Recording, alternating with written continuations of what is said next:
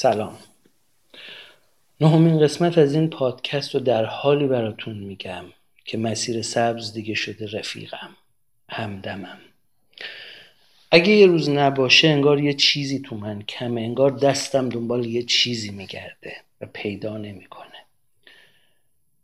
خاطرات اون زندان لعنتی با همه لعنتی بودنش شده بخش بزرگی از وجود من. و اگه یه روز بهش فکر نکنم به آدمهاش به رفتارهاش به اتفاقاش به خنده هاش به گریه هاش روزم شب نمیشه. باور نمی کنید شایدم باور می‌کنید. شبا قبل از خواب قطعا میشینم. نیم ساعت خاطرات رو با خودم مرور می‌کنم. عشق همین جوریه. همجور ریز ریز میاد تو آدم. همجور بی سر و صدا تو وجود آدم جوونه می‌زنه. رشد می‌کنه و تبدیل به درخت تناوری میشه که من علی چهل ساله با سه سال تجربه از اون جهنم لعنتی تمام قد جلوتون نیستم و میگم جدایی ازش برام امکان پذیر نیست و جدایی از اون شروع جهنمه. امروز می‌خوام از دوستم بگم. تو زندان به همون دلایلی که براتون گفتم دوست واقعی و خوب و سالم کم پیدا میشه. البته حالا که آزاد شدم هم می‌بینم اوضاع بیرون خیلی متفاوت با اونجا نیست و آدم برای داشتن یه دوست خوب باید سالها تلاش کنه یا خیلی خیلی خیلی خوشبخت و شانس باشه که اتفاقی دوست خوب پیدا کنه. درسته که داشتن یه دوست عالیه حتی اگه آدم دم مرگ باشه. اما به قولی تو یه دوست خوب نشون من بده تا من من جان فدایش کنم. رضا دوست خوب من بود. پادکست امروز راجع به رضاست. رضا آدم آرومی بود خیلی آروم.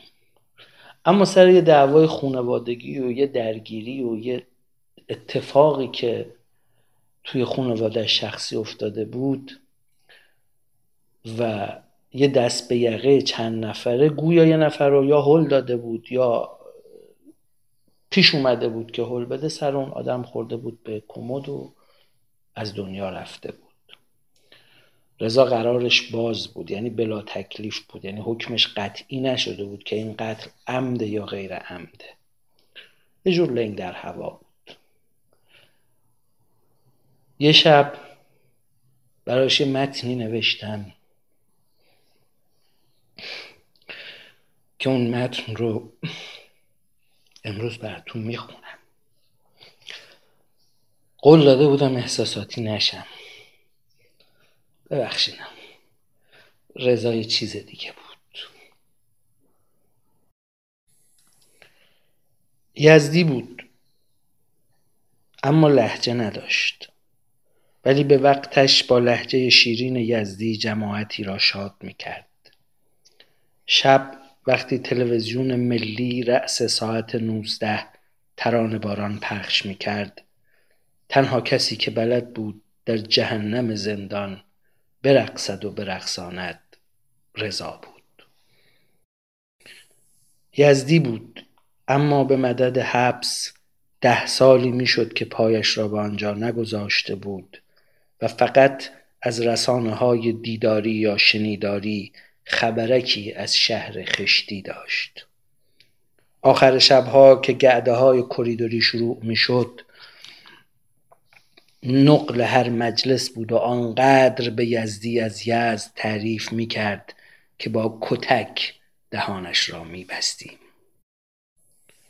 یزدی بود اما عاشق شیراز و فصل مشترک آشنایی من و او شیراز بود هر دو دلداده شهر یارمان بودیم و هر دو به تیر جفا گرفتار عصر که در حیات زندان قدم می‌زدیم برایم با چنان وجدی از معشوقی می گفت که ده سال قبل وقتی که پایش به زندان باز شده بود بعد از اولین ملاقات رهایش کرده بود و رفته بود. به به ناکجا آباد. رضا می گفت حق داشت رفت. دخترک که نمی توانست پاسوز دوزخ من شود باید زندگی می کرد و لذت می برد تو هم رفیق قصه نخور من و تو سر به کار و دل به یاریم.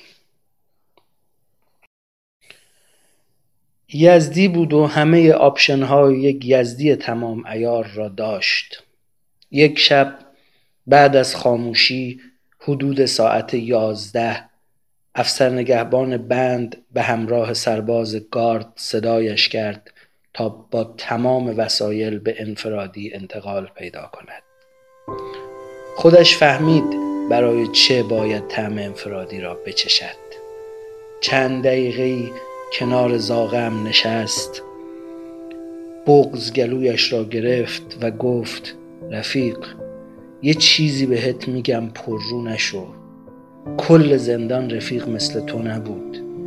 یکی که بشه باهاش از همه چی گفت حتی تاریک ترین زوایای روح قدر خودتو بدون. تو کل زندگیت هم دوست مثل من پیدا نمی کنی کسی که بتونی از سختترین و بدترین کارات باهاش بگی و بازم دوستت داشته باشه. قدر منم بدون. معرفت داشته باش. آزاد شدی بیا سر قبرم.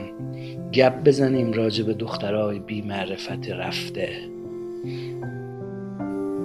بغلش کردم و تا جایی که می توانستم زار زدم.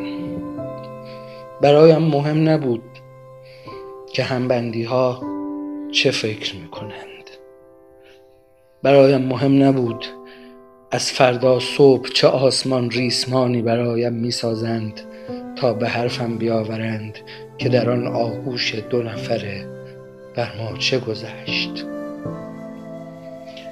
زار زدم. زار زدم و وسط هایم گفتم غمت نباشه رفیق. سوسن تو و سحر من جفتشون یه روزی برمیگردن. یه روزی میان و ما با هم توی یه جای با شکوه یه مراسم مجلل. به مناسبت بازگشت برگزار می‌کنیم و خوشحال میشیم. من و تو با همیم. طاقت بیار رفیق ما هر دو با همیم. طاقت بیار هیچ اتفاقی نمیفته ما با هم قرار گذاشتیم. زار زدم و زار زدم و زار زدم. و برای اولین بار اعتراف می‌کنم که در آغوش مردی بی محابا و بی ترس زار زدم. افسر نگهبان بند با صدای نکره داد زد. نن من غریبم بازی بست علی. بزار شب آخر با خودش خلوت کنه دعا کنه و آمرزش بگیره. ولش کن دیگه چی میگی در گوشش هی؟ مسخره ترین حرف جهان حرف افسر نگهبان بود. از او جدا شدم.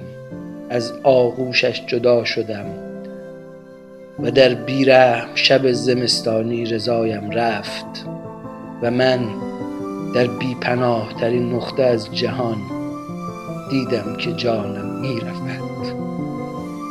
دیدار به قیامت رفیق. دیدار به قیامت.